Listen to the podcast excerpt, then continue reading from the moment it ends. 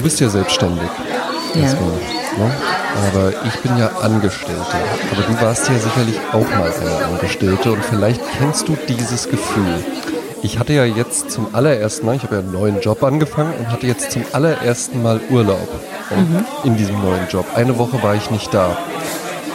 Und kennst du so dieses Gefühl, dass du dann denkst, und wenn ich jetzt aus dem Urlaub wiederkomme, dann ist irgendwas ganz Schlimmes passiert. Echt? Und zwar, obwohl, obwohl ich, also ich habe eine gute Übergabe gemacht und sowas, ja, und, und, und alles vorbereitet und sowas, aber ich habe immer mal wieder gedacht, was ist da jetzt los, wenn ich jetzt am Montag komme? Was ist dann passiert oder so, ja. Also da kann Und ich dich beruhigen. Ja. Ja. Du kannst mich beruhigen, du hast schon, du hast schon angerufen für mich. Nein, also meine Erfahrung ist ja, äh, getreu dem Song von den, waren es die Fast Tones, äh, Bad News travels fast. Wenn da irgendwas wäre, dann hättest du da schon von erfahren. Ja. Ne, wenn irgendwas Das gekippt stimmt. wäre. Ich meine, wenn es jetzt irgendwie in irgendwelchen Dingen, die du tust, äh, irgendwelche Unterlagen fehlen, ne? ich weiß nicht, wie da die Policy ist, aber irgendwann sagt man dann halt doch, frag doch mal nach.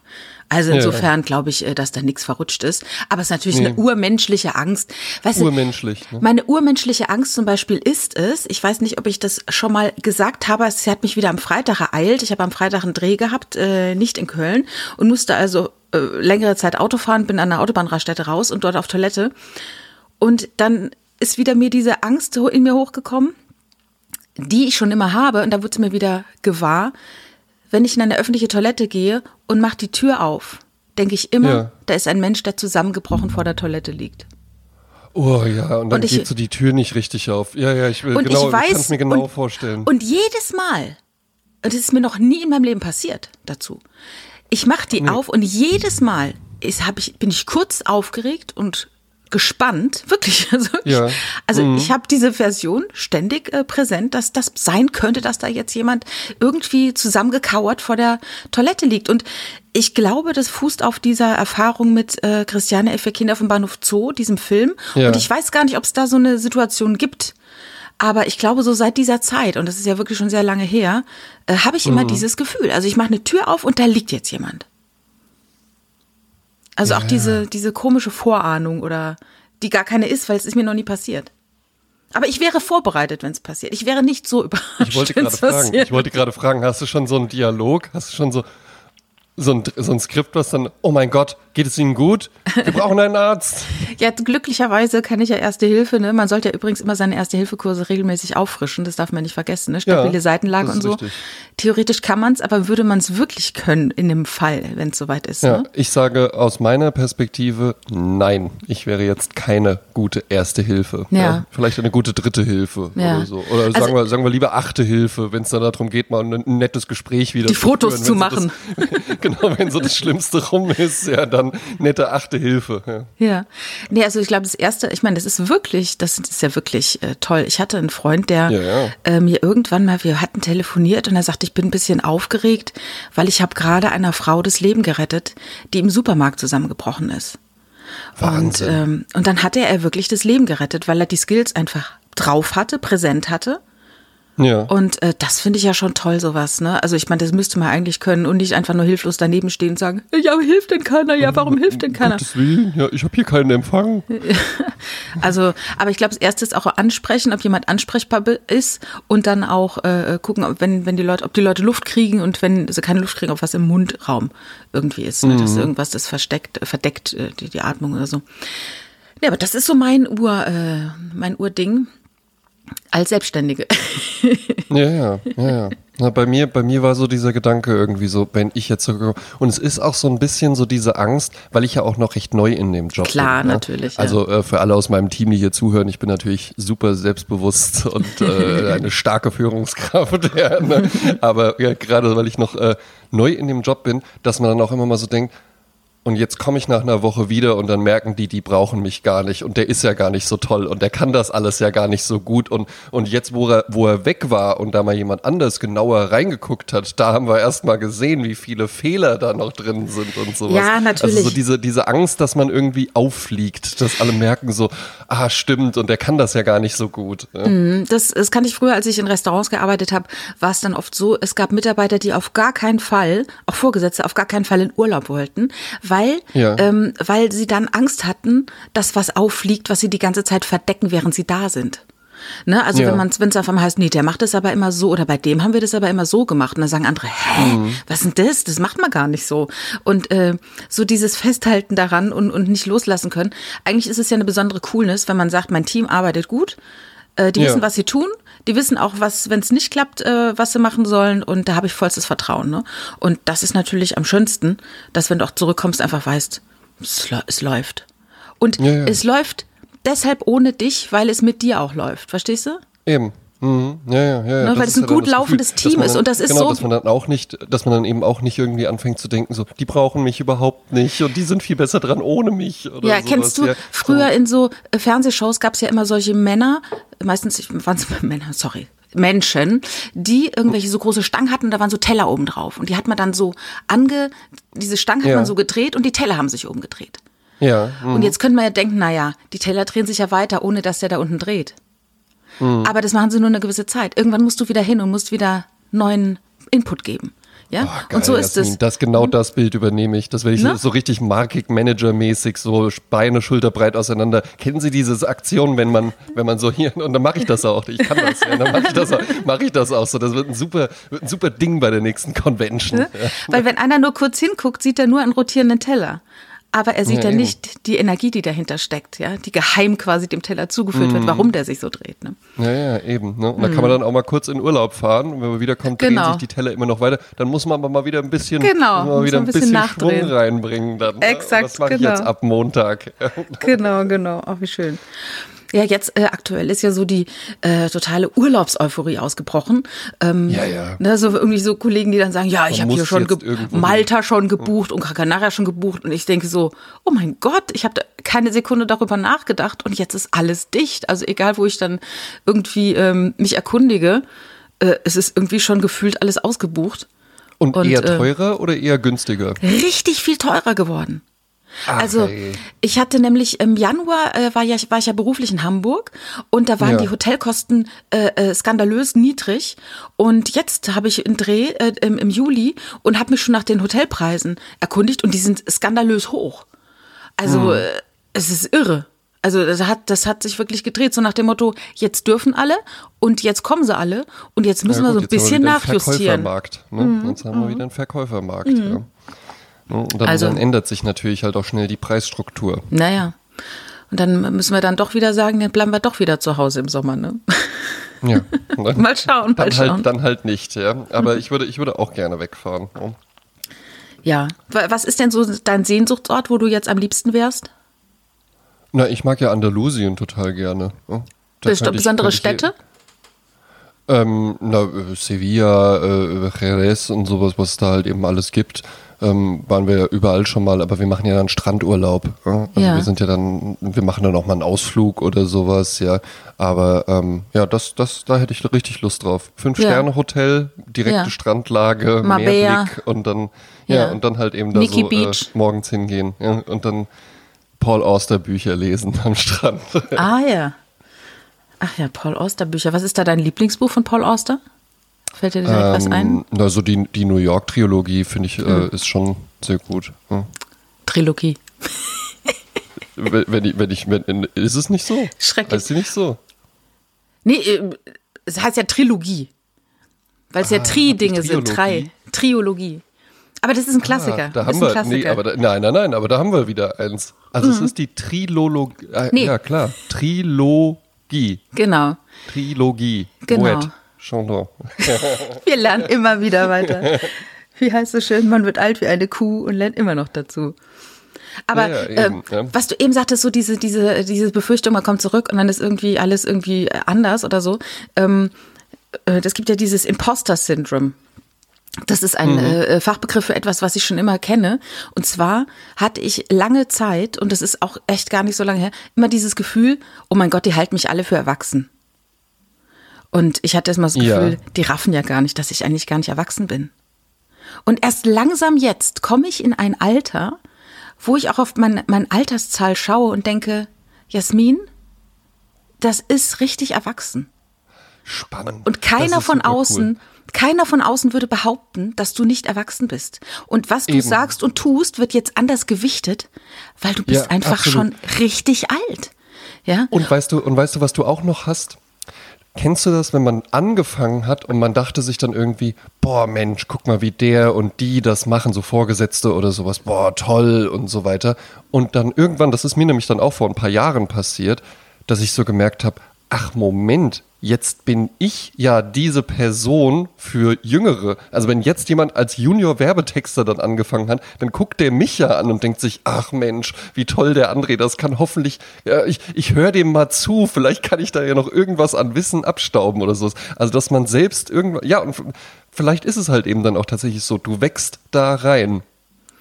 Ja. Das war wirklich im, im Sinne des Wortes. Das ist halt eben nicht so, so, jetzt sind sie 18 und hier haben sie jetzt ihren Führerschein und ihre Erwachsenenurkunde oder sowas, ja. Sondern, ja, mit, mit 18 bist es halt vielleicht noch nicht oder bist das schon, gibt ja auch welche, die sind das dann schon und dann so nach und nach, so in den 20ern, dann slidest du da immer mehr rein, bis du dann halt irgendwann einfach das selbst weißt, selbst merkst und das auch äh, anderen gegenüber gut darstellen kannst. So, ja, das ist die Jasmin, die ist, die, die ist erwachsen, die redet erwachsen, die trifft erwachsene Entscheidungen, die ist erwachsen, also die ist auch Spargel. Das sowas, ja. Hört Free Jazz und macht Steuererklärungen. Ja. genau. Ähm, die erste Erkenntnis hatte ich ja, als ich 20 war und äh, in der Bagatelle gearbeitet habe in Mainz und dort äh, an der Theke war. Jeden Samstag hatte ich Schicht von irgendwie 10 Uhr, habe ich einen Laden aufgemacht bis 20 Uhr Übergabe oder so. Und äh, da war ich so die, die Teamleiterin oder die Chefin der, der Schicht. Und da hörst du halt den Leuten zu, die an der Theke sitzen und sich unterhalten. Ja. Und das sind dann halt so 30-jährige Männer. Ja. Und dann, sitz, dann stand ich also da und arbeitete und hörte denen zu bei dem Kappes, den die erzählt haben. Und dann habe ich gerafft, ey, die sind kein Deut reifer oder erwachsener als die Jungs, mit denen ich so abhänge. Das sind einfach Jungs, die einfach ein bisschen in die Jahre gekommen sind. Aber da Genau. ist jetzt nicht so diese Erkenntnis so, oh, die haben jetzt irgendwas mehr verstanden als ich oder so. Oder ja, was da soll ist das keine, denn auch sein? Ja. das ist keine Tür, durch die du gehst und auf einmal bist du im, im, im Raum der Reife und der Weisheiten oder sowas. Ich meine, Ja. Jetzt könnte man natürlich sagen, ja klar, natürlich über die Jahre, du hast, kriegst natürlich äh, deine Wunden und deine, ne, deine Erfahrungen und deine Erkenntnisse und schmerzhafte Einschnitte und sowas. Äh, und das, das macht ja was aus einem. Das ist wie so ein St- Mhm. Riesenstein, der halt den Berg runterrollt und du schabst dich halt am Leben immer mehr ab, ja. Und dann Ja, läuft es vielleicht auch immer runter irgendwann, weil du es gerafft hast, so, ne? Aber das ist jetzt nicht so, dass, dass die alle irgendwie anders sind oder so. Die sind genau gleich, die sind halt einfach nur in die Jahre gekommen, ne? Und Ja. diese, diese Erkenntnis, dieses, ähm, ich sag dir immer gerne von Oscar Wilde dieses Zitat, oder, oder ich weiß nicht, ob es George Bernard Shaw war, äh, Youth is wasted on the young. Dass die Jugend verschwendet wird an die Jugend, weil je älter du wirst, umso mehr verstehst du, wie schön einfach eigentlich und wie toll die Jugend hätte sein können, wenn du nicht so verkrübelt gewesen wärst und so dir wahnsinnig den Kopf gemacht hättest. Und Ja, noch mit der klar. heutigen Kenntnis wieder jung zu sein, denkt man, äh, dacht, ach, was würde ich alles noch mitnehmen, was würde ich alles noch machen? Schule, wie sehr würde ich mich da, wenn, ach, wie einfach das gewesen wäre, da irgendwie nur Einsen zu haben, indem man einfach halt nur das so gemacht hätte, wie der Lehrer das.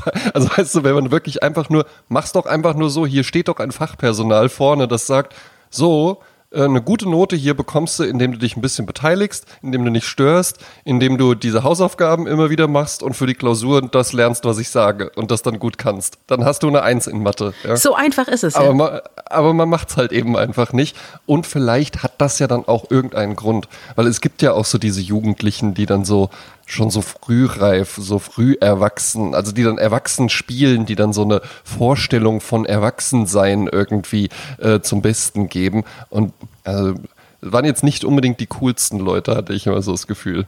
Ja, wobei ich da gar nicht unbedingt an die Schulzeit denke, wobei ich natürlich auch wiederum denke, dass man in der Uni habe ich teilweise in vier Wochen gelernt, was ich in der Schule in einem ganzen Schuljahr gelernt habe. Also der reine Stoff ist ja in der Schule eigentlich nicht so wahnsinnig viel. Nur nee. du bist nicht in der Stimmung und mit deinem Teenagerhirn auch nicht eigentlich gar nicht so in der kognitiven Verfassung, nee. das so schnell aufzugreifen. Manchmal ist es so, so eine Schule wie so eine Verwahranstalt nach dem Motto, du bist sehr jung, du bist sehr stark und du hast wahnsinnig viel Energie und wir müssen die jetzt irgendwie drosseln, indem wir dich jeden Tag hier sieben Stunden behalten, auf dem Stuhl sitzen, genau. damit du draußen keinen Scheißdreck machst. Ja? So kommt ja. mir das manchmal vor. Weil der ja, Stoff, der vermittelt wird, ist ja nicht so wahnsinnig viel. Ja? Machen wir uns nichts vor. Ja, das stimmt schon. Wobei es auch Sachen sind, das ist ja auch interessant, äh, äh, an dich mal die Frage. Wurdest du dann auch mit sowas konfrontiert? Also da habe ich, da habe ich schon, als ich das in der Schule hatte, gedacht, so, oh Gott, wenn ich irgendwann mal Kinder habe, ob ich das dann noch hinkriege, ähm, dass dann so deine Kinder kamen und so, ja, hier äh, binomische Formeln. So, ja. Hilf mir, hilf mir doch jetzt mal hier mit den binomischen Formeln. Mhm. Ne? Also äh, ganz persönlich ist es so, dass ich in Mathematik nicht besonders gut war, weil ich keinen guten Lehrer hatte. Beziehungsweise, ja. weil der Lehrer und ich, wir haben nicht geklickt. Und das ist ja ein wesentlicher Bestandteil vom guten Lernen, ist, dass da jemand ist, dem du irgendwas zeigen willst, dem du dich zeigen willst. Ja. Und für dem du Respekt hast, ne, und wo du sagen willst, guck mal hier, das kann ich. Und dann macht es dir auch Spaß. Aber wenn du das eben nicht hast, und das hatte ich nicht, hat es nicht funktioniert. Dann habe ich VWL und BWL studiert und musste Mathe lernen.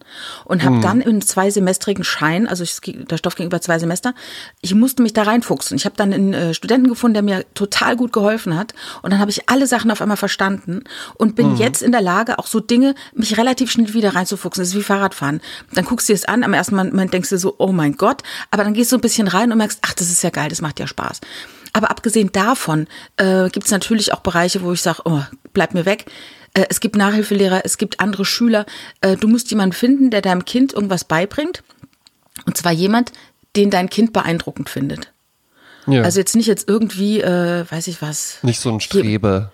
Ja, nie, niemand, ja, wenn es ein Streber ist, der einfach wahnsinnig vorbildlich für dein Kind funktioniert, weil, weil das Kind dann ja. sagt, der kann das richtig gut und das will ich auch, ja, oder der didaktisch gut drauf ist oder so, dann funktioniert es toll. Also das muss man dann finden. Und ich, äh, wobei eine andere, eine Freundin von mir, die sagte, wenn dein Kind Nachhilfe braucht, dann ist es vielleicht auf der falschen Schule. Wobei ich glaube, heute ist es dann schon öfters mal so, dass man, dass die Lehrer nicht in der Lage sind, 30 Leuten, die da vor ihnen sitzen, adäquat jedem individuell zu erklären, wie es mhm, funktioniert. Mhm. Und dann kann es durchaus sein, dass halt 30 Prozent der Schüler es einfach nicht raffen und dann einfach nochmal jemanden brauchen, der sagt, pass mal auf, ich erkläre es dir nochmal in Ruhe. Und das finde ja. ich überhaupt nicht äh, verwerflich, ja. So. Nee, ist es auch nicht. Mhm. Ja, ist es auch nicht. Aber das, was du eben gesagt hast, das fand ich einen, einen, sehr guten Ausspruch. Man braucht dann jemanden, den man irgendwie auch beeindrucken möchte. Mhm. Wo man sich irgendwie so denkt, dem zeige ich das jetzt. Die dann auch wirklich so, also ich finde schon, dass das einen guten Lehrer auch ausmacht, dieses Zuckerbrot-Peitsche-Prinzip. Ne? Dass du dann auch irgendwie auch mal jemanden kommen lässt, auch den man ein bisschen scheinen lässt, aber dann auch immer mal klar machst, so ja, nee, das weißt du, das weißt du halt alles noch nicht oder musst du noch ein bisschen, bisschen weiter lernen. Ich hatte in Mathe so einen, ja, Herr Mengel hieß der, ja? Mhm. der war halt ultra streng, ja, der war auch richtig gefürchtet, über den kursierten halt eben auch so Geschichten, dass er sich mal mit einem, mit dem Bruder vom Georg Trussers, mit dem Jan Trussers, äh, nachdem der von der Schule abgegangen ist, auf dem Parkplatz geboxt hat, weil der Herr Mengel in seiner, in seiner Studienzeit, also der war halt eben auch der hatte halt Mathematik studiert. Nicht Pädagogik-Mathe, sondern Mathematik und war dann halt aus irgendeinem Grund nur Lehrer geworden. Und der hätte sich mit dem Jan Trussers nach, nach dessen Abschluss, hätte der dem auf dem Parkplatz aufgelauert und dann hätten die sich da geboxt, weil er ja auch, der Herr Mengel, äh, in seiner Studienzeit wäre der wohl auch äh, Boxer gewesen ja, und hätte sich damit Geld verdient. Und dann hat der Jan Trussers da so einen Lucky Punch gelandet, dass der Herr Mengel jetzt ein Glaskinn hat. Ach, was natürlich kompletter Blödsinn ist. Ja, Stimmt es gar nicht? Natürlich, ja, ich auf keinen Fall. Also ich denke nicht, dass der Jan Trussers, das war, das war schon, war, war, war ein guter Typ auch, ja. Ähm, und der Herr Mengel war auch tatsächlich der, also dass der vielleicht mal Boxer war, das kann ich mir schon vorstellen. Aber ich glaube, die Geschichte mit dem Glaskind stimmt halt eben nicht. Ja, du, ich nehme das einfach so hin, Glaskind. Ich habe keine Ahnung, ob sowas gibt. Aber jetzt, wo du es gesagt hast, ich habe es ich hab's richtig bildlich vor mir gesehen, dieses Glaskind. Ja, ich auch. Und weißt du was? Es ist mir auch egal, ob die Geschichte stimmt oder nicht. Ich erzähle die jetzt halt mir einfach. Ey, das, das ist doch eine viel bessere Geschichte. Ja, ja das hatte ich kürzlich. Äh, da haben äh, habe ich einen Podcast gehört, äh, wo äh, sie ihm etwas erzählt hat und das war einfach wahnsinnig lustig. Und er hat ja. dann versucht, einen Tatsachencheck draus zu machen. Und wurde dann immer trauriger, weil die Tatsachen dann wirklich Ja. nicht für sie sprachen und dann dachte ich so, langweilig. dachte ich so, raffst du nicht, dass sie einfach nur einen Gag gemacht hat, dass diese Anekdote aus ihrer Vergangenheit einfach nur ein Witz ist und er versuchte das anhand eines Tatsachenchecks dann zu verifizieren und Nein, es muss nicht immer sein. Ne? Manchmal ist es einfach nur eine geile Story, die man erzählen will. Das muss man nicht Ja, erzählen, eben, dass ja. in dem Jahr gar keine Weltmeisterschaft war oder so. Das, darum geht's doch Nee, gar das ist doch nicht. Ja? vollkommen uninteressant. Ja, Ja. Mengel hat ein Glaskinn, aber Ja. war ein super Mathelehrer. Grüße, Grüße an Herrn Mengel. Den mochte ich tatsächlich richtig gern. Ich hoffe, der lebt noch. Vor allen Dingen, was da ganz interessant war, also der war sehr, der war sehr hart, wirklich. Das war halt ein Mann wie so ein Fels. Auch so, kennst du so Männer, die nicht dick, aber halt so breit, weißt du? Ja. Einfach, so dass, die so, dass die halt so aussehen, als ob die auch so, äh, da ist gar keine Tür, na gut, dann gehe ich halt durch die Wand durch und dass die dann da einfach so durchlaufen oder so. Mhm. Der hatte halt auch so ein Schnurrbart, ja, und so eine strenge Brille und sowas, der war super streng. Und ähm, dann habe ich irgendwann mitbekommen, dass der ähm, äh, schon lange Jahre mit so einer Chemielehrerin zusammen ist. Und das war die Frau Koop, die war auch ganz nett, aber die war so richtig so, so sanft.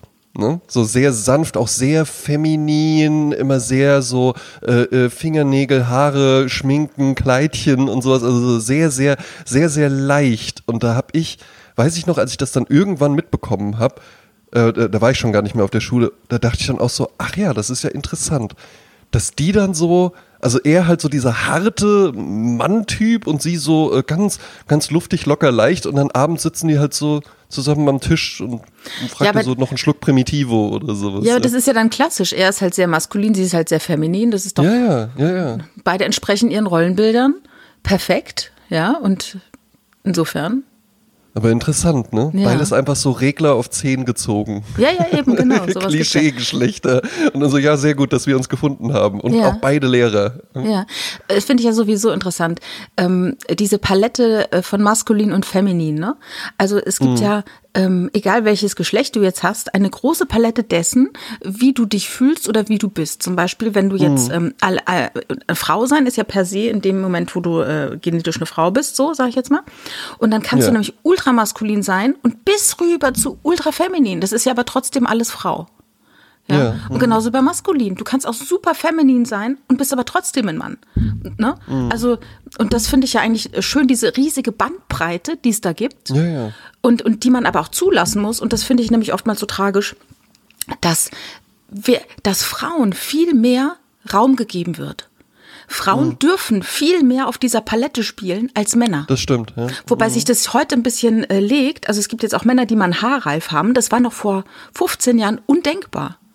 Undenkbar. Ne? Und das habe ich, hab ich mich immer so geärgert, dass ich gesagt habe, das ist doch so krass, wir Frauen dürfen alles. Es wird sogar äh, äh, unterstützt, so von wegen, Frauen tragen Hosen, Röcke, die können äh, High Heels tragen oder Springerstiefel. Die können die Haare als Glatze haben, die können die bodenlang haben, äh, ne, die können sich schminken, Und aber halt eben auch all das, all das bedeutet nichts. Man würde ja jetzt denken, ah, Glatze ist dann so die harte oder sowas. Aber Muss nee, es gibt dann sein. auch welche, die haben eine Glatze, Smoky Eyes, äh, roten Lippenstift und, und ein Genau. Sommerkleid dann dazu. Genau. Ja. Und da ist, die, da ist dieses, da, die Frauen dürfen da so viel und bei Männern eben war das immer sehr streng. Immer schon. sehr- Ist immer auch, streng. Ist es auch immer noch. Das siehst du ja auch, wenn du zum Beispiel, äh, Mode ist ja ein ständig wiederkehrendes Thema bei uns. Guck mal, wie vielfältig äh, Mode für Frauen ist.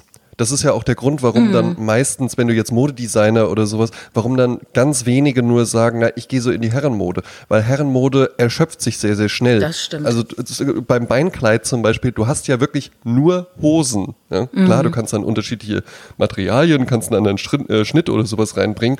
Und ja, von mir aus gibt's dann noch kurze Hosen oder so, aber es gibt halt bei weitem nicht diese Bandbreite. Ja, es gibt auch mal Röcke. Oberkörperbekleidung, Ja, aber die setzen Eben. sich halt auch nicht durch.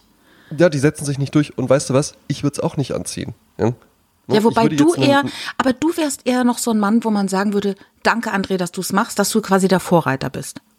Ja, soll ich das mal machen diesen Sommer? Ja, Das diesen ist halt die Sommer Frage. Im, im, Das ist die Frage. Du kannst es mal- Ja. Du kannst es ja mal probieren in der Freizeit. Mhm. Wie sich's anfühlt. Du kannst dir mal einen Rock von deiner Freundin ausleihen, irgendeinen Wickelrock oder so und dann halt mal einmal äh, die, wie heißt die Straße bei euch? Kaiserstraße? Warmer Ich weiß es nicht. Diese große, wo, War das, der äh, Wilhelmstraße. die Wilhelmstraße. Einmal rauf, einmal Die runter. Wilhelmstraße. Einmal rauf, einmal Und deine runter, Freundin- einfach mal gucken, was passiert. Und deine Ja. Freundin muss so 20 Meter im Hintergrund laufen und äh, filmen. Reaktion Ja. filmen. So, wenn die Leute an dir vorbeigelaufen sind, erst tun sie so, als hätten sie dich nicht registriert und danach schütteln sie den Kopf oder irgendwie so. da hatte ich, da hatte ich mit Gerd Bührmann äh, ähm, ähm, mal eine Diskussion tatsächlich auf Clubhouse zu, der ja bei Moderationen auch gerne äh, rote High Heels trägt. Ja. Und dann hat der mich auch gefragt, hast du das auch schon mal gemacht? Und dann habe ich gesagt, naja, ich bin ja schon fast zwei Meter groß. Und dann meinte der, ja, aber gerade, Gerade so dann. Leute wie du müssen das ja machen, weil das dann Absolut. halt völlig absurd aussieht. Weil überleg dir mal, wenn ich jetzt irgendwie 15 Zentimeter High Heels Ja, anziehe, geil. da bin ich halt zwei Meter 15 groß. Da bist du wie ein Mensch aus einer anderen Dimension. Vollkommen absurd, wirklich, Ja, wie du das aussieht. ey, das, das müsst, weißt du, das finde ich, das ist ja natürlich auch wieder dieses Spiel mit den, äh, mit den ähm, Zeichen. Ähm, Mhm. Wenn du jetzt bei deinem, im September hast du ja dein Programm, wo wir dann äh, Ja, dementsprechend richtig, auch Werbung ja. für machen werden. Ähm, Und da dann mit roten High Heels. So ein bisschen so, weißt du, wie die Dorothy von ähm, äh, Ein zauberhaftes Land, ne? There's no place Ja. like home. So richtig schöne, knallrote High Heels. Und alles andere ist ganz so wie sonst. Oder vielleicht Mhm. noch sehr maskulin und dann diese High Heels. Das ist natürlich immer ein schöner Kontrast. Und die werden aber Ja, überhaupt natürlich. nicht äh, erwähnt. Thematisiert. Ja, genau. Spielen keine Rolle. Die sind einfach da. Das finde ich immer das Beste. Das ja, das, ja, ja, das finde ich auch immer am besten. Ne? das gibt ja von wann Erika Fischer Lichte so ein Buch, das heißt so irgendwie, ah, wie heißt das immer so Zeichen, so The Theorie auf der Bühne, so nach dem Motto, alles was auf der Bühne passiert, bedeutet was. Das heißt auch wenn Ja. die Scha- wenn die Schauspielerin äh, sich einfach morgens keine Zeit hatte, sich die Haare zu waschen, und die hat fettige Haare, dann ist das aber auch Teil der Rolle, dass sie fettige Haare hat und dann Ja, wird es ja, auch so genau, gelesen, ne? Charakters, hm, ja. Finde ich auch interessant. Ja, und es, äh, es, es passiert halt eben nichts oder wird nichts irgendwie besprochen, was dann nirgendwo hinführt. Ne? Hm. Ich hatte mal eine, hatte mal eine Impro-Szene mit einer, da habe ich das nämlich gelernt. Da habe ich das sofort verstanden, das intuitiv, dass das so ist. Da hatte ich eine Impro-Szene mit einer und das war ähm, eine Kontrolle an so einem Gebäude. Ne? Und dann meinte sie, ja, äh, äh, zeigen Sie mir mal Ihren Ausweis. Und dann meinte ich so, ja, äh, hier ist mein Ausweis. Ne? Und dann, ja, das, das muss ich jetzt erstmal überprüfen. Und dann machte die eine unglaublich lange Szene, wo die dann irgendwo angerufen hat und ja, äh, äh, hier und stimmt der Ausweis und äh, ja, ich muss das überprüfen und so. Das dauerte unfassbar lange. Ja? Also wahrscheinlich dauert das nur eine Minute, aber das fühlt sich ja dann Ewigkeiten an, weil ich dann ja einfach nur so da so rumstand. Und dann kam sie zurück und meinte so, ja, ist in Ordnung. Und das war halt dafür, dass das, dass das so viel Raum eingenommen hat, so ich überprüfe jetzt den Ausweis und sowas, ja, war einfach, ja, ist in Ordnung, war zu wenig, ja, weil dann auch für sie dann nichts mehr daraus resultierte. Ja. Und da habe ich das wirklich verstanden, wenn du, wenn du eine Sache, wie, hier wird jetzt der Ausweis überprüft, dann, oder es muss dann später nochmal wiederkommen, dann war es doch nicht richtig oder äh, der war zu richtig oder irgendwas muss mit diesem Ausweis sein, warum der jetzt so lange kontrolliert werden musste. Ja. Ja, oder auch eben, damit wird ja auch natürlich gezeigt, dieses, diese wahnsinnige Bü Bürokratie-Monster, das dahinter Eben, steht, ne? ne? Und diese Kontrollen, durch die das dann laufen muss, ne? Um Genau, dann einfach ne? zu Also sagen, die gehen Sie bessere einfach Szene weiter. wäre ja ne? gewesen, dann, äh, dann äh, Schnitt im anderen Büro so, oh, da muss ich auch kurz nachfragen, bleiben Sie mal kurz dran. Und dann nimmt der ein anderes Mhm. Telefon, ja, ich habe hier vom, vom Eingangsbereich, die brauchen eine A16-Kontrolle oder sowas. Ja? Mhm, Und dass es dann halt eben immer weitergeht. Ja. Was ja teilweise tatsächlich so ist, wenn du mal so zu einem Amt gehst oder sowas, wo du dann wirklich denkst, das ist ja, das ist ja wie der Passierschein A38, A36. Gibt's den? Oder hast du jetzt Ja, gerade? bei, bei Ast Bist gerade am Improvisieren. Rom, ja. bei was? Bei, du zitierst jetzt Asterix? Bei Asterix erobert Rom, wo die so mehr, mehrere Prüfungen machen müssen. Ja. Als ob wir uns immer so gegenseitig so Zitate von Asterix hin und her werfen. Welche, was war nochmal? Was denn? Wie was denn? da? So wie, Der äh, ich Passierschein gestern, A38, äh, das Haus, das Verrückte macht. Ja. Fand Ich ich, hab als gestern- Kind kurios und finde ich immer noch gut. Naja, ich habe ewig keinen Asterix mehr gelesen. Äh, ich habe gestern einen äh, kleinen Ausschnitt gesehen aus äh, Schlag den Star mit ähm, Carmen Geis und Claudia Effenberg. Und da gab es diesen Part, wo äh, Elton da, ähm, sag mal, der Schiedsrichter ist und links sitzt die Geis und rechts sitzt die Effenberg und die werden, denen werden Fragen gestellt. Und die erste Frage, die an Carmen Geis ging, war eben, also die, aus diesem Bit, den ich da gesehen habe, dass ich gesehen habe, ähm, Am- Südamerika wird gezeigt und sie soll die verschiedenen äh, Staaten zuordnen in, Süd in Südamerika. Und dann sagt Ja. sie gleich, das kann ich nicht, das kann ich nicht. Und dann fängt sie halt an, ja, eins ist äh, Amerika. Ja, und dann, klar, nein. Ne? Eins war Brasilien, also eins war nicht Amerika. Japan. So ungefähr.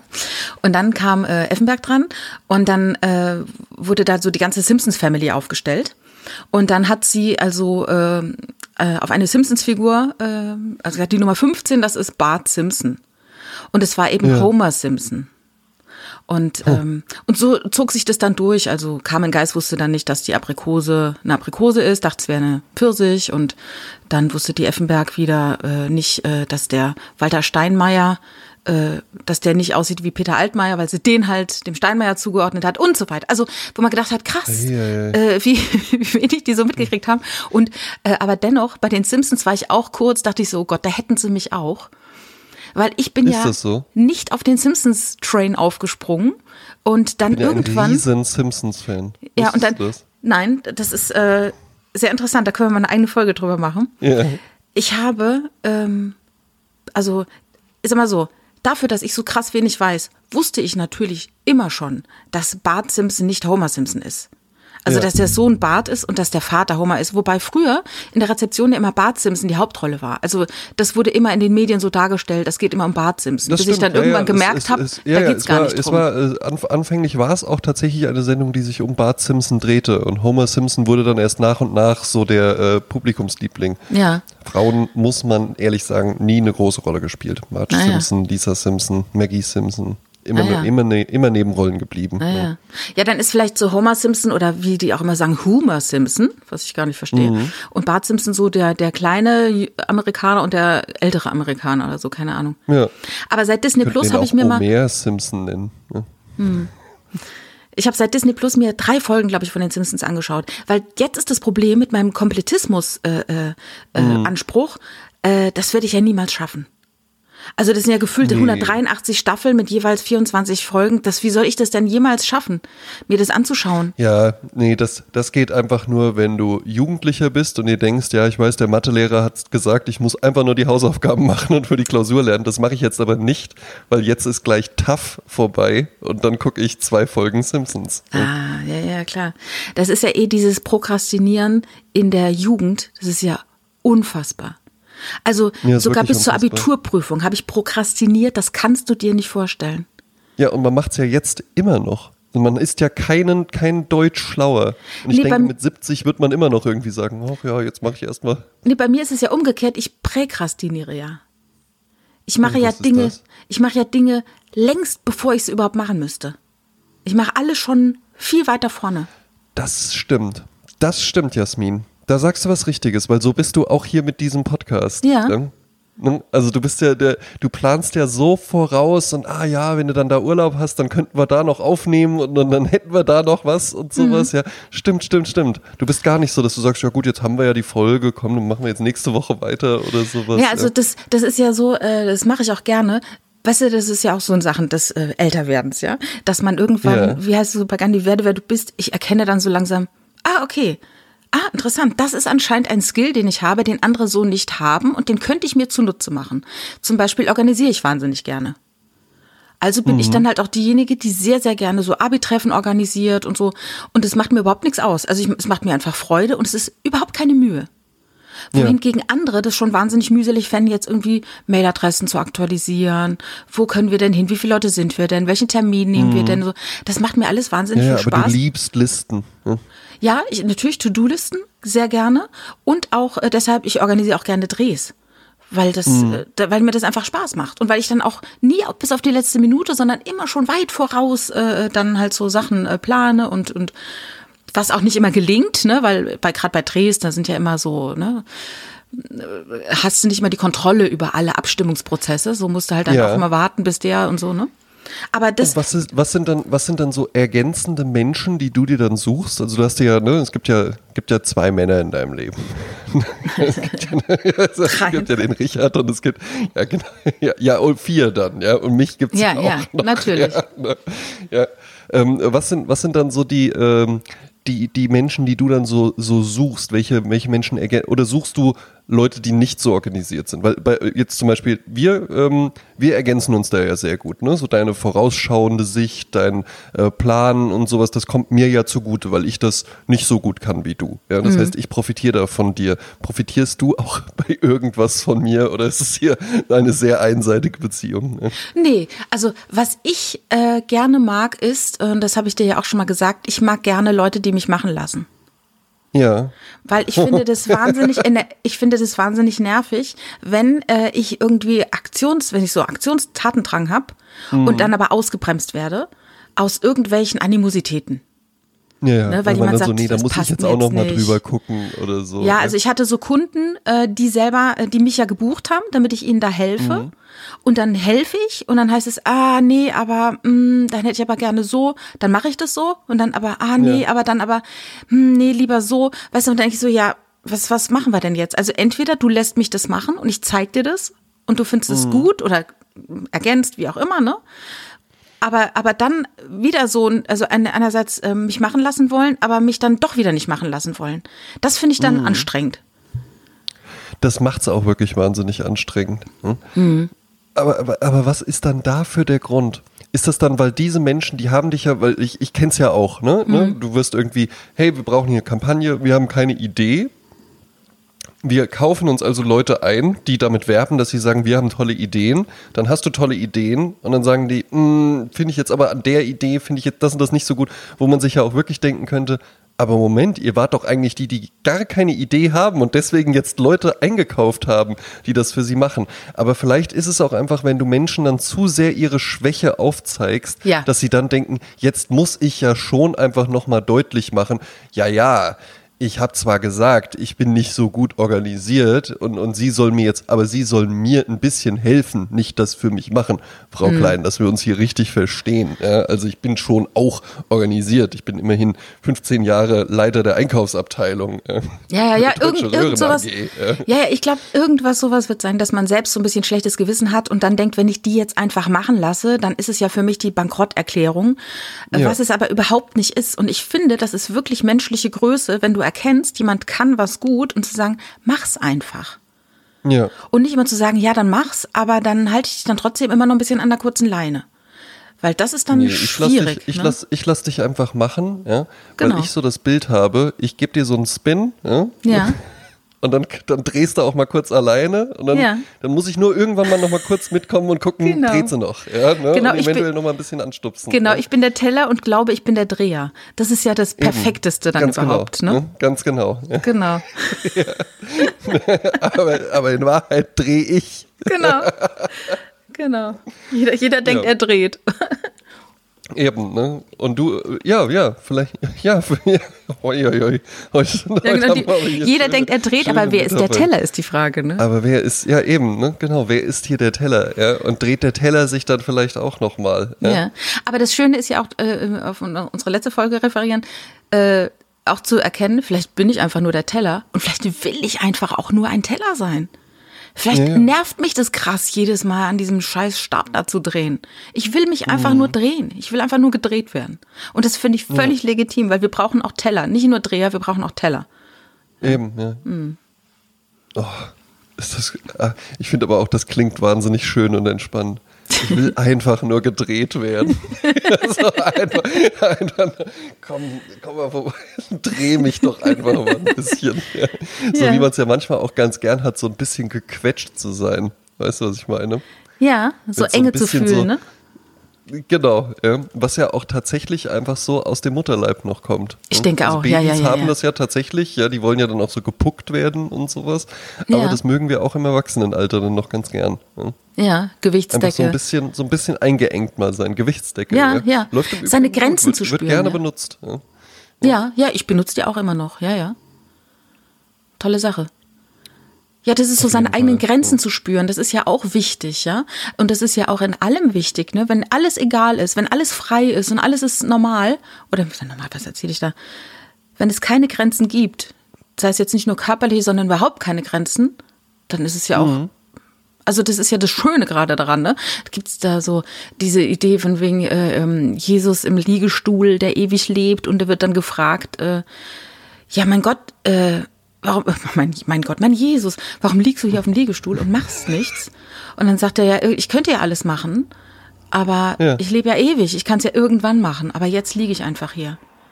Weißt du, und durch diese zeitliche Begrenzung, dass man ne? Ja, sagt, ja, nein, wir sind halt sterblich. genau.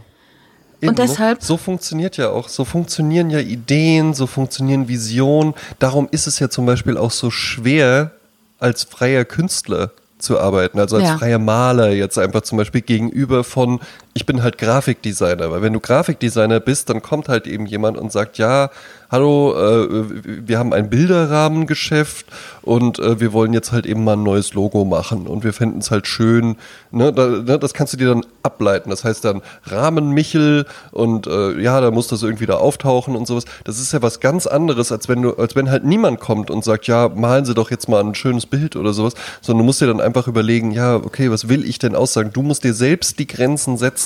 Und sich selbst Grenzen zu setzen, ist natürlich viel, viel schwieriger, als wenn die von außen kommen. Gerade für freie Künstler. Weil das ja oftmals ja, Menschen sind, die eben frei denken und eben nicht sagen, ich mache jetzt eine Ausbildung und dann bleibe ich äh, 50 Jahre in meinem Job, sondern das sind ja Menschen, die so Freigeister sind im besten Sinne und dass die sich dann selbst begrenzen in ihrer genau. Kunst, das ist natürlich auch eine Kunst, eine Herausforderung für deren äh, äh Mindset. Eben, so, ne? sich, sel sich selbst begrenzen und halt eben einfach, gerade wenn wir dann so, ne, jetzt weiß ich nicht, wenn du so die Venus von Botticelli oder sowas hast, ja, ähm, äh, Botticelli, ja, ähm, hast, kann doch so ein Eiskaffee sein. Stimmt. Ich nehme einen äh, Botticelli, aber ohne Sahne.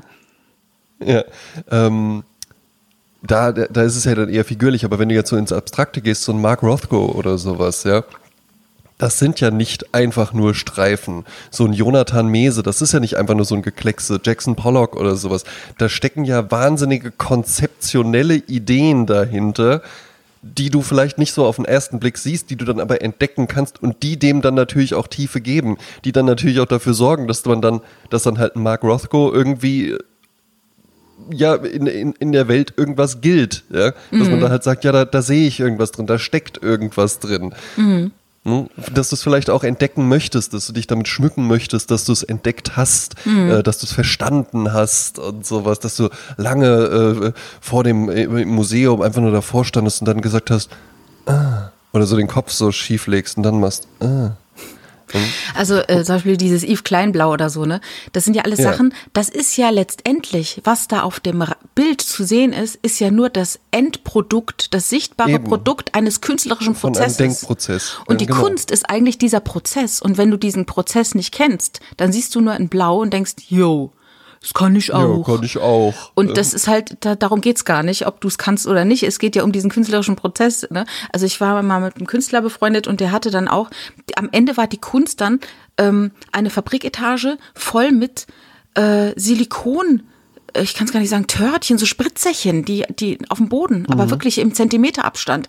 Und da können wir jetzt auch sagen, hä, was ist denn das? Ja, aber da stand halt ein riesiger, äh, jahrelanger, also es klingt total verrückt, aber wirklich ein jahrelanger Prozess mhm. dahinter, der dann dazu führte, dass da auf einer ganzen Fabriketage im Zentimeterabstand kleine Silikonhäubchen waren. Ne? Und kannst du, kannst du ein bisschen zusammenfassen? Ich würde ansonsten einfach mal frei assoziieren. Äh, du, ich, ich kenne diesen Prozess. Ich habe nur den Prozess in der, äh, in den, äh, wie sagt man, in der materiellen, den materiellen Prozess gesehen. Den ideellen ah, Prozess also dahinter kann ich dir mhm. gar nicht sagen.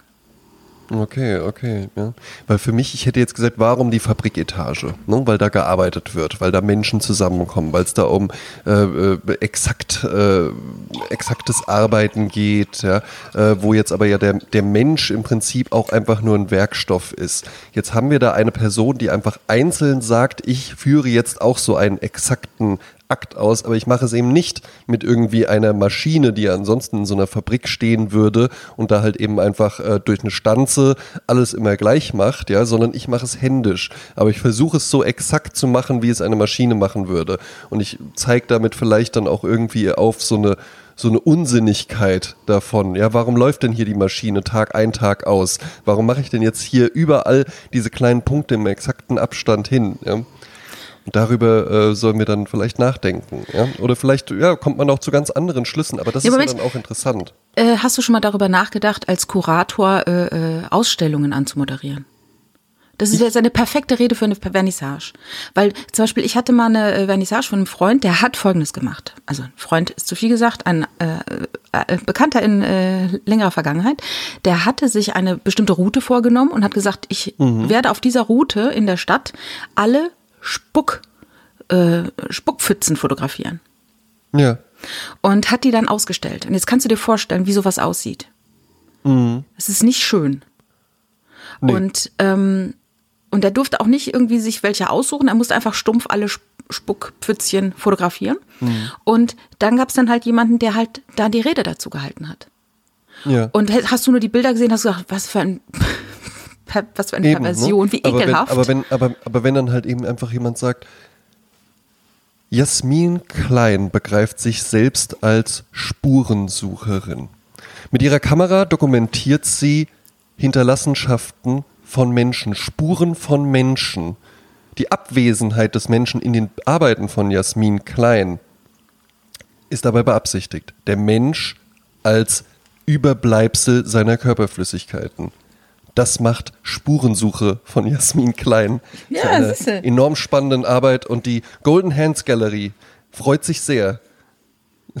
Super. Sie alle, ja, ja. und die Künstlerin hier vor Ort nach dieser schlimmen Corona-Zeit ja, begrüßen zu dürfen. Ja, ja, und auch die Spucke als Symbol, als Virusträger, Eben.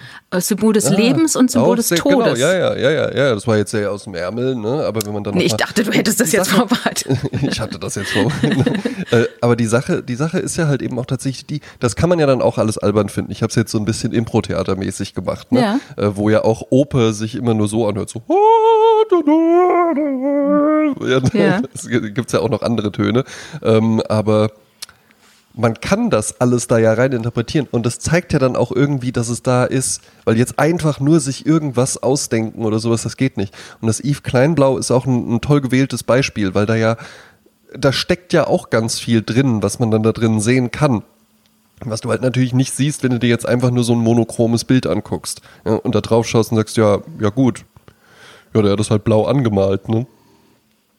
Ja, und das ist ja auch genau das Prezzatura. Das etwas, was eigentlich sehr kompliziert ist, aber mühelos wirkt. Ja, es wirkt mühelos. Es wirkt einfach Eben. nur ein Bild, was blau angemalt ist. Aber dass dieses Blaue halt ein spezielles Blau und der Weg dahin und so weiter, ne, das, das sieht man halt alles nicht. Du siehst nur das Ergebnis. Eben, eben. Ja. Und du siehst auch nicht, wie viel, äh, äh was, was, was für ein Wunderwerk dahinter steckt, wenn so ein Spuckepfütze auf dem Boden ist. Da steckt ein. Wahnsinn, da steckt ein ganzer Verdauungsprozess dahinter. Ein menschlicher ja, Verdauungsprozess, der ein Wunder ist auch. Ja?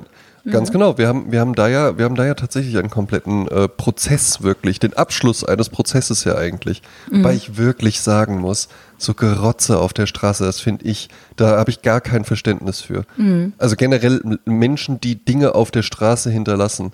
Ich bin auch mal hinter einem gegangen und dann hatte der, kam aus einem Kiosk raus, hatte sich so eine Packung Zigaretten geholt und machte dann so dieses Zellophanpapier oben auf und dann hast du ja nochmal so, ein, so ein äh, Staniolpapier drunter. Und der nahm das, ne, der knüllte das dann so in der Hand zusammen und der ging an einem Mülleimer vorbei und der warf das dann aber einfach auf den Boden. Das finde ich vollkommen unverständlich, ja. das zu machen. Also mir ist mit Sicherheit auch schon mal was runtergefallen oder so, ja. Ähm, und dann habe ich es nicht aufgehoben oder so. Aber so, so beiläufig nebenbei einfach so zu denken, so ja, das schmeiß ich jetzt hier so hin.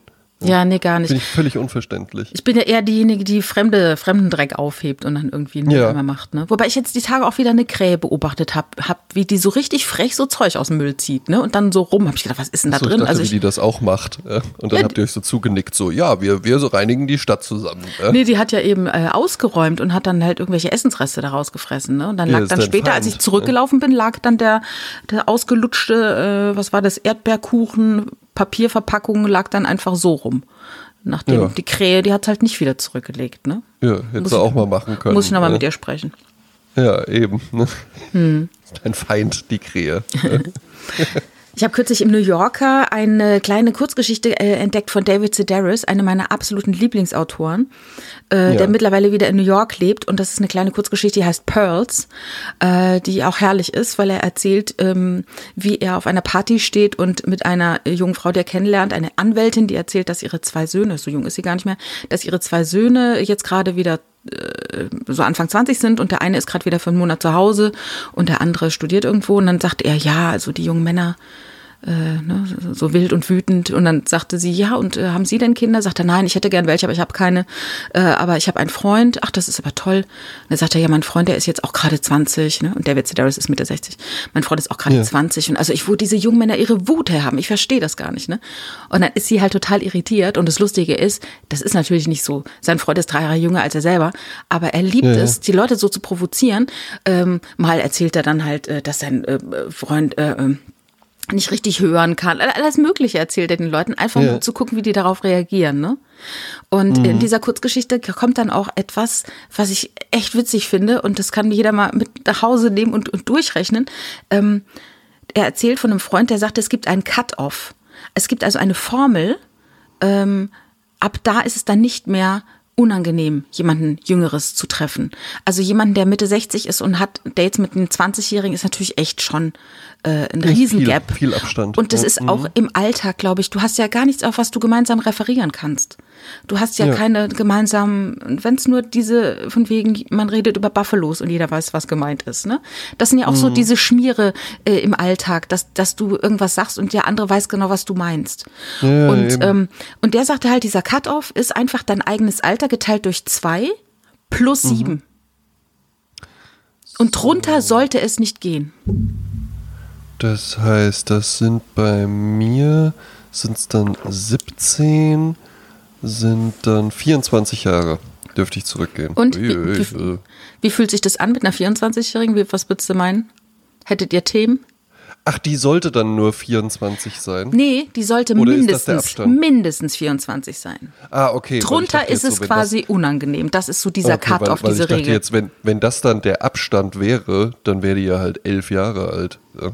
Nein, nein, nein, nein, nein, nein. Genau, also praktisch, die muss, also du nimmst dein Alter, teilst es durch zwei mhm. und addierst nochmal ja. sieben Jahre und das ist das jüngste, äh, was noch so okay ist. Ich weiß nicht, wer diese Regel aufgestellt hat, aber ich finde sie mhm. interessant. Sie klingt gut. Ja. Und ja. Sie, man, man, man kann es einfach im Kopf machen, gut auf einer Party und dann über das Ergebnis äh, diskutieren, was sie schon ja. einfach zu einer validen Methode macht. Ja. Genau. Äh, ja, fühlt sich natürlich ganz komisch an. Mhm. Ähm, das habe ich aber auch hier die Woche festgestellt. Ähm, ich hoffe, ich habe das nicht schon mal erzählt, aber wenn, dann mache ich es einfach äh, doppelt. Ähm, dass junge Mädchen also wirklich jetzt so, so 17, 17, 18-Jährige, ähm, wenn ich die jetzt so auf der Straße sehe und so die Mode von denen sehe und sowas, ja. Und jetzt gerade ist ja wieder so Helly Hansen, Downjacke, äh, äh, Schlaghosen, Buffalos tatsächlich wieder da, diese komischen, schmalen Sonnenbrillen und sowas.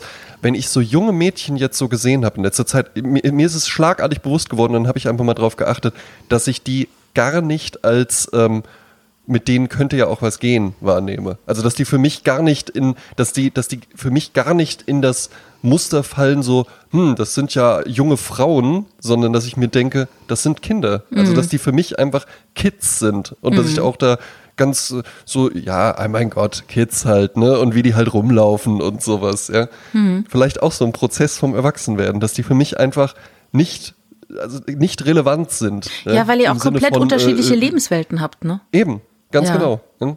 Weil Klar. ich jetzt einfach, ja, vielleicht, weil, weil ich jetzt zu viel Abstand habe. Mit 25 wäre das ja anders gewesen. Ne? Dann mhm. war die sieben Jahre jünger als ich oder so mit 18. Aber ja, wobei ich ehrlich gesagt als 17-Jährige es komisch gefunden hätte, wenn, also ich weiß, dass ich mal einen Freund hatte und ich war 18 und er war 21 und dann hatte sein Kumpel, der auch 21 war, eine 16 oder 15 oder 16-jährige Freundin und das fand ich richtig ja, creepy. Das fand ich schon creepy. Ja, ja. Also irgendwie fand gebe ich, ich dir, gebe ich dir recht. Ne? Ich fuhr schon Auto und sie durfte noch nicht offiziell Bier trinken. Also das fand ich irgendwie komisch. Merkwürdig, merkwürdig. Ja. Aber mit einer 24-Jährigen auch komisch. Ja. Auch komisch. Ja. Also wenn ich mir, wenn ich mir vorstelle, ähm, ach, vor allen Dingen, ich kann's, ich, ich sehe mich einfach nicht in der, in der Situation. Es, es, müsste natürlich, es gibt ja solche und solche dann auch, ja. Aber so meine klischeehafte Vorstellung ist natürlich, dann sitze ich da mit der, dann wird da ständig werden irgendwelche Selfies gemacht und, und alles ja, ja wird fotografiert und dann, äh, dann hört die so Dua Lipa oder sowas und dann stehe ich da so mit, mit meinem Glencheck-Jackett irgendwie so daneben und sowas, ja. Die twerkt ähm, dann ständig. Ja, die will dann ständig twerken und dann äh, macht die so Mädelsabende und sowas, ja, und ich oh, roll dann da die ganze Zeit nur mit den Augen, ja. Aber das ist ja totaler Blödsinn, weil natürlich würde ich mit so einer 24-Jährigen mich gar nicht treffen. Ja, die, die würde auch nicht mit ehrlich, dir zusammen sein wollen. Die würde wollen. sich auch nicht mit ja. mir treffen wollen, ja, genau, ja. Genau. Ne? Da ist ja mein ähm, Vater das heißt, cooler. das heißt, es wäre dann schon halt was, äh, was anderes. Aber ähm, was halt eben einfach bleibt, ist, du bist dann natürlich auch in der Lebensrealität von solchen Menschen so. Und jetzt ist es bei mir so, ähm, äh, ich bin ja jetzt einfach auch schon voll berufstätig. Eine 24-Jährige wäre wahrscheinlich noch irgendwie am Studieren oder noch so ein bisschen in der Findungsphase oder will dann noch mal ins Ausland oder will noch mal in eine andere Stadt ziehen und sowas, ja. Ähm, dann die Freunde von ihr, äh, im Gegenzug auch die Freunde von mir dann, ne, da treffen ja halt eben einfach verschiedene Welten aufeinander und das ist herausfordernd. Nicht unbedingt ja. einfach, ja, ist halt herausfordernd. Ne? Ja. Muss man halt eben wissen, ob man das macht. Und du hast halt natürlich auch das Ding, der Abstand bleibt ja. Und jetzt könnte man ja sagen, ja, aber dann irgendwann ist ja auch egal. Also, ne, jetzt äh, eine 24-Jährige wäre ja dann jetzt elf Jahre äh, jünger als ich. Das heißt, wenn ich 41 bin, ist die 30 irgendwie fühlt sich das dann da gar nicht mehr so arg an wie 35 und 24. Ist es ja aber schon. Also es bleiben ja halt eben einfach elf Jahre. Oder wenn ich halt 50 bin, dann ist die halt erst 40. Ja, oder ja wobei, das geht ja noch irgendwie, also mit den elf Jahren, äh, ne, meistens sind die ja dann, äh, also schwieriger wird's dann halt, wenn du halt noch mitten als Frau mitten im Saft bist und der Mann hat schon wirklich Gebrechen. Ja, und dann, ja, und dann, halt dann, dann gibst du quasi so, ja, auch deine Zeit und deine Energie halt komplett äh, äh, in die äh, Pflege, ne, je nachdem, wie es dann wird, ne, im Alter. Mhm. das ist natürlich dann auch schon eine Aufgabe, ne? Das ist ja, äh, na, aber auch spannend, auch dass wir jetzt, und ich glaube, das, das ist tatsächlich dabei, sich zu ändern. Das ist ja auch ganz interessant. Wir beide haben ja jetzt so dieses Bild im Kopf, ne? Typ irgendwie äh, hier 50 und sie, äh, ja, ich bin Ende 20 oder sowas, ja, und find, find halt dich toll und so, ja, und dann irgendwann ist der Typ halt alt und dann muss sie ihn so pflegen. Aber wir werden, wir steuern ja einfach auf eine Zeit zu, wo du das auch umgedreht haben Wir willst. schauen auf Vivian Westwood und finden ja. das gar nicht so verkehrt, ne? Ja, eben. Ne? Ja. Auch eine Jasmin Klein. Ja? Plant ja. schon fürs Alter. ja. Äh, ich möchte noch Folgendes anmerken.